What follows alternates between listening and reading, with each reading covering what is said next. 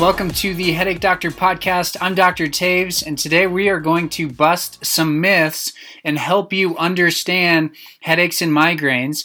And it's my mission to empower everyone with headaches and migraines to break free from a life of fear and dependence and thrive in everything you do. Now, if that sounds like you, if you've been struggling with headaches and migraines, if you've been struggling to find a solution to this problem that is taking over your life, that leads to this debilitating pain that's interrupting your time with kids, your time with, with family, maybe your work life, uh, your social life. It can affect so many aspects of life. I want to help you today better understand uh, one aspect of this. Now, what we're going to talk about today is why you don't have to have a neck injury for your headaches and migraines to be a neck problem. The reason I want to talk about this is because there are many people that I will uh, see in the clinic, people that suffer with headaches and migraines, and it is not intuitive for them to think that their neck is the problem. And oftentimes it's not intuitive because they can't remember a car accident or a head or neck trauma. They have never fallen off a horse. They've never been skiing and, and had a traumatic injury to their neck. They can't remember anything like that. And so, why would your neck be injured? Why would your body be responding with this type of loss of movement, this type of injury in the neck that causes debilitating pain when your life has been pretty much normal? You haven't had these extremes uh, when it comes to trauma or neck injury. The other reason I want to talk about this is because when you go to the medical doctor and you're sitting in your primary care doctor's office or the neurologist's office, what they will do are they will use two things to rule in or rule out the neck being a source of pain for your headaches and migraines. The first is they'll ask if you've had any sort of head or neck trauma, especially if that's recently. Oftentimes, if you say, Yes, I've had a bad accident, but it was like 10 years ago, usually that won't qualify. So it's probably in the last uh, six weeks to a couple months from the onset of your symptoms, did you have some sort of head or neck trauma? If you have, then they'll they may think, okay, this might be a neck problem most cases it's it's not going to be that close in proximity to when you're visiting with that doctor or the onset of your of your symptoms um, or you won't have something that you remember. And so that's question one. They will ask do you have some sort of head or neck trauma that you remember or that has happened recently? Uh, the second question it, or not the second question, but the second thing they'll do is they will evaluate your neck and just look at neck range of motion. And uh, if you don't necessarily feel like your neck is tight, or if you can move your head left and right, look up and down, side to side without any pain or reproduction of your headache, then they will use that to rule out the neck. But as we've talked about before, those are not sensitive enough to truly rule out the neck as the source of pain, which is one of the major issues when it comes to our healthcare system. Because as I talked about before, that will just send you down this road of medication uh, when all of the time it very reasonably could have been a neck problem. All right, so just to recap, first, I want to make sure that you, the patient, understand that you don't have to have some trauma to your neck. And two, when you're interacting with your primary care doctor or the neurologist, understand that their evaluation process is going to likely rule out the neck as the problem um, because you don't necessarily remember a neck injury and because you can probably move your neck relatively well still because you're using all these other joints to get the job done. So, why does that not matter? Why are those two questions, why are those two things the doctors use to rule in or out a neck as a source of pain an issue? Um, and then why you at home listening to me talk about headaches and migraines, why should you still consider your neck as a likely source of pain? So let's go through a few reasons here. The first is that in uh, in our in our modern day workplace, and what even outside the workplace, most people are seeing themselves sitting uh, throughout the day, and so sedentary lifestyle is alone can cause the body to lose its mobility. And what happens is our body is constantly adapting to the, the stresses and the forces and uh, the things that, that we ask it to do. So if you're a sprinter and you are training to be the fastest 100 yard dash sprinter in the world, you're training for the Olympics, you will do things that cause your body to increase the amount of fast twitch fibers you have. You will do things to increase uh, your lung capacity potentially, and you'll you'll want to be as quick as possible. And the reason that a sprinter can get faster is because our body is adapting to those stresses that are that are placed through it, and those stresses um, in this scenario are just practice. You're practicing and you're getting repetitions in, and you're doing those movements over and over again, so your body gets better at those. Uh, at those specific movements. Now, not only do the muscles respond to that and get stronger and develop those fast twitch fibers, which allow that athlete to to sprint off the line and explode off the line, but also the skeletal system will respond to that. Our bones and, and um, it's called Wolff's law. So it's actually there are different types of cells that are eating away at at, uh, at the bone tissue and then creating different bone tissue so that it's constantly adapting to different stresses that we place through it. And the same is true with the tendons and the ligaments that sort of support the musculoskeletal system and uh, keep us upright. And so what's happening is if you are training to be a sprinter or if you're training to sit on the couch, your body is adapting to that new normal. So oftentimes patients will think, well, I don't really do anything stressful or strenuous throughout my day, so why would my body be responding like this? Why would I have pain? Well, to be honest, if you are moving and you're allowing your body and your joints and those muscles and those ligaments and the tendons and the bones to go through those movements that they're intended to do throughout the day, then you are likely to be in a healthier state. Your musculoskeletal system will be healthier. It's actually one of the, the biggest problems or the biggest problem that we have, whether it comes to low back pain, knee pain, shoulder pain, uh, you name it. I'm going to throw headaches into this category.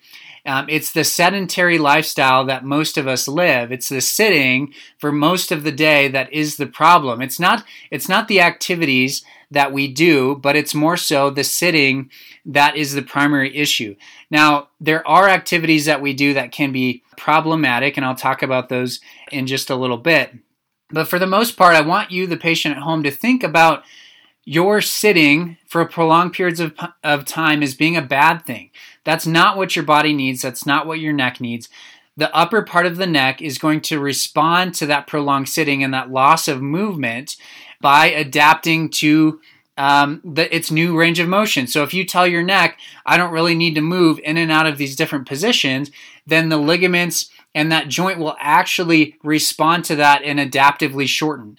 Now, if you do that for months or years, what will happen is it'll adaptively shorten to the point where it's that's almost its new normal. So you didn't necessarily even have to have this traumatic injury that caused uh, this shearing force or stress through the upper part of the neck. You could have gotten to this place just by showing your neck that it doesn't need to move through its full range of motion. So I would say that's other than a, a, traumatic injury, that's the number one thing I would encourage you, the listener, to understand that sitting can easily cause this because we're sitting for prolonged periods of time every day. And if we compound that years out, our neck is basically being taught to not move. So what can you do about that? Move, um, get up, walk around, have better posture throughout the day, uh, but more so just just keep your neck moving through its normal range of motion. And that's same goes with the upper back, the low back, the shoulders, the hips. The more we move, the better we will feel. Um, it's also kind of a vicious cycle. If you get into this routine of not moving, you get painful, things get painful, and then you don't want to move, and it's just hard to get out of. So if you can move, then do it because your body will thank you for it.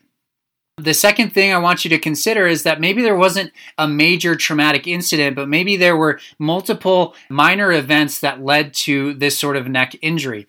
So, what I'm talking about is oftentimes as little kids, kids will uh, fall down, uh, you know, a couple steps. Maybe they'll be riding their bike and they'll fall, or their scooter or they'll fall. Maybe they're jumping on the trampoline and they just kind of land on their neck funny. There's probably several dozen or uh, uh, you know hundreds of ways that kids can injure their neck when they're little. And usually kids are so active that it's it's guaranteed that something is going to happen. Now as kids they kind of shrug it off and they keep going. And and as parents we don't really think to acknowledge that as like oh maybe maybe there was an injury to the neck. Maybe i should have that evaluated. Because kids are so resilient now that that's not wrong. Kids are resilient and and their neck likely will bounce back from that. But those types of things over and over and over again. So let's say there's five or six of those events uh, over the course of a couple years in their childhood, that can lead to their neck having this sort of restriction, irritation, and they may not feel the symptoms of that, the pain, uh, the sensitivity of that right away, but maybe it's the the loss of movement is there, and then the tension builds as they as they grow uh, as the years go on so then it, it'll onset maybe in high school or something like that.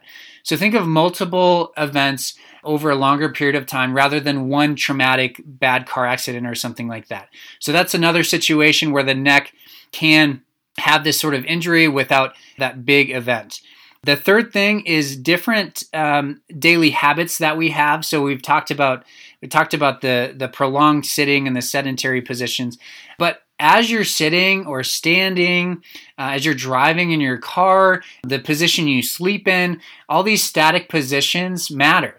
And so if you're standing and you're you're shifting your weight onto one hip or the other, you're actually you're telling your your hips and your spine that they need to have this sort of curvature to them so that when it gets all the way up to your head and neck, what your visual input is, your, your brain wants that to be on this horizontal plane.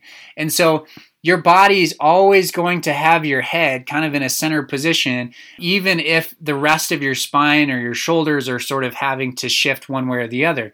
Um, so, from the foundation, from when you're standing, you want your feet to be you want your weight to be evenly distributed through both feet, have both feet firmly planted on the floor, and you also want that position to be more active, meaning if you're just resting with your knee locked out or you're or you're resting with your hip uh, on your ligaments on your hip to one side or the other, um, try to be more active with it. Bend, unlock your knees, feel your muscles hold yourself upright so then it's more of an active stance rather than just resting on your ligaments one side or the other.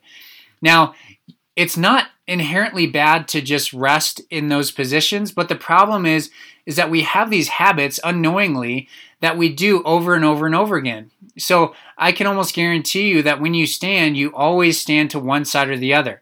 It's not like we're switching up the positions and sometimes we're actively standing, sometimes we're resting on the left knee, sometimes we're resting on the right hip.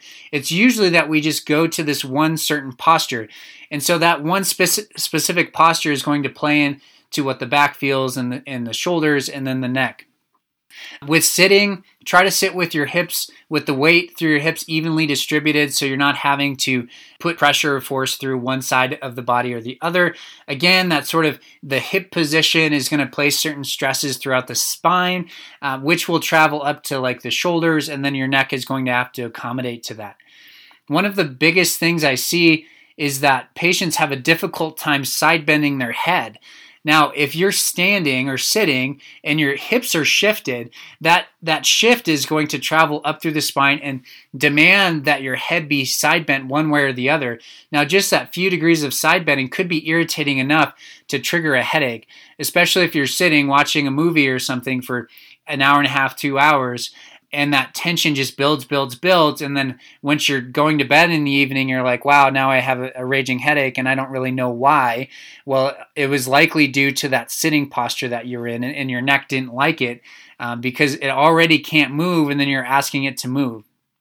The other thing is sleeping position. So I've talked about this before. This is crucial if you are a stomach sleeper, you really need to find a different position. So, side sleeping or back sleeping. If you're a side sleeper, you need to know that you're probably still rolling onto your stomach. And so, you need to support yourself, prop yourself up with a couple pillows so that you're not wanting to roll onto your stomach. And then the position or the type of pillow you have is important. If you want to know more on that, I do have a podcast that talks about uh, sleeping position and pillows and how you work through that process. I also have a link to the pillows that I recommend on my website. Uh, feel free to check that out at noveraheadachecenter.com. All right, and then lastly, these repeated activities. So there's different occupations that can be hazardous for developing headaches and migraines. Uh, a couple that I can think of just in the healthcare setting are like surgeons or dentists, where you're constantly leaning forward and you're using your shoulders, your arms are probably up, and your your head might be tilted back or looking down. It's just when your head is forward, it's like holding a bowling ball out in front of you. It's like this 12 pound weight. And so it places a lot more stress on your neck, uh, even through your upper back and your shoulders. And so having that sort of work requirement where you're bending over someone or something like a dental hygienist, uh, leaning over your patient all day, those are definitely positions that uh, the body will over time respond negatively to and potentially lead to this type of injury. Uh, another one, like if you're working in landscaping or construction, if you're if you're working with your hands, more manual labor type work, if your body is not functioning well, the added stress through your shoulders and into your neck can definitely lead to headaches and migraines. And so that added demand on the body. Now, again, if you're in construction and that type of work, you're probably moving more, which is good. But when we repeat an activity over and over and over again, uh, oftentimes the body will wear down or um, not be able to meet the demand of that specific task. So, for example, if you work in a factory and you're creating some widgets and you're like just for lack of a better example, you're on an assembly line and you're like doing this one movement over and over and over again.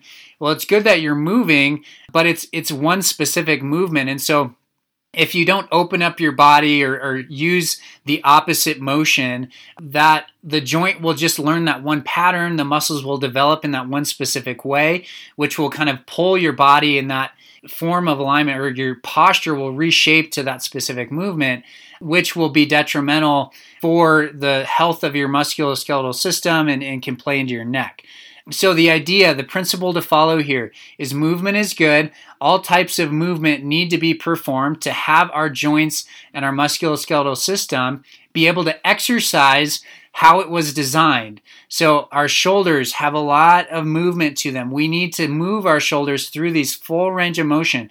Our neck has a lot of mobility. We need to be able to move our neck through this full range of motion. When that motion is gone, that's when the, the irritation occurs and the pain onsets. And that's just in a nutshell, what is happening when we get headaches and migraines? Um, it's just that the neck is sending the pain signal into the head. So, just to recap here, we talked about why you should still consider your neck as the likely problem, even if you don't have this traumatic injury that you remember. And don't take the uh, MD's word for it when they say your neck is probably not the problem, just because their evaluation process isn't as sensitive or specific as it should be. And then the four things we talked about are sedentary lifestyle. So remember to move, multiple events that may have contributed to this type of injury, uh, different daily habits that you may not be aware of, like the sitting, standing, sleeping and then the repeated activities that may be attached to your occupation, um, or maybe they're just daily habits that you're repeating. And so be aware of if your occupation has any of those types of things. And to counteract that, having an exercise routine and just remembering to move in and out of those positions, going on walks, those types of things can be very beneficial for you as you try to navigate this at home now, if you are someone who has tried these things and you're still f- finding that these migraines are taking over your life, again, feel free to reach out. We can do virtual or in person appointments. I am in Colorado and I would love to see you in person, um, but I will do my best to help you navigate this stuff virtually. And also uh, visit my website as we've got some helpful re- resources, and then follow me on social media, either at Novera Headache Center or the Headache Doctor. Thank you for listening to the Headache Doctor podcast. It's my mission to empower everyone with headaches and migraines to break free from a life of fear and dependence and thrive in everything you do.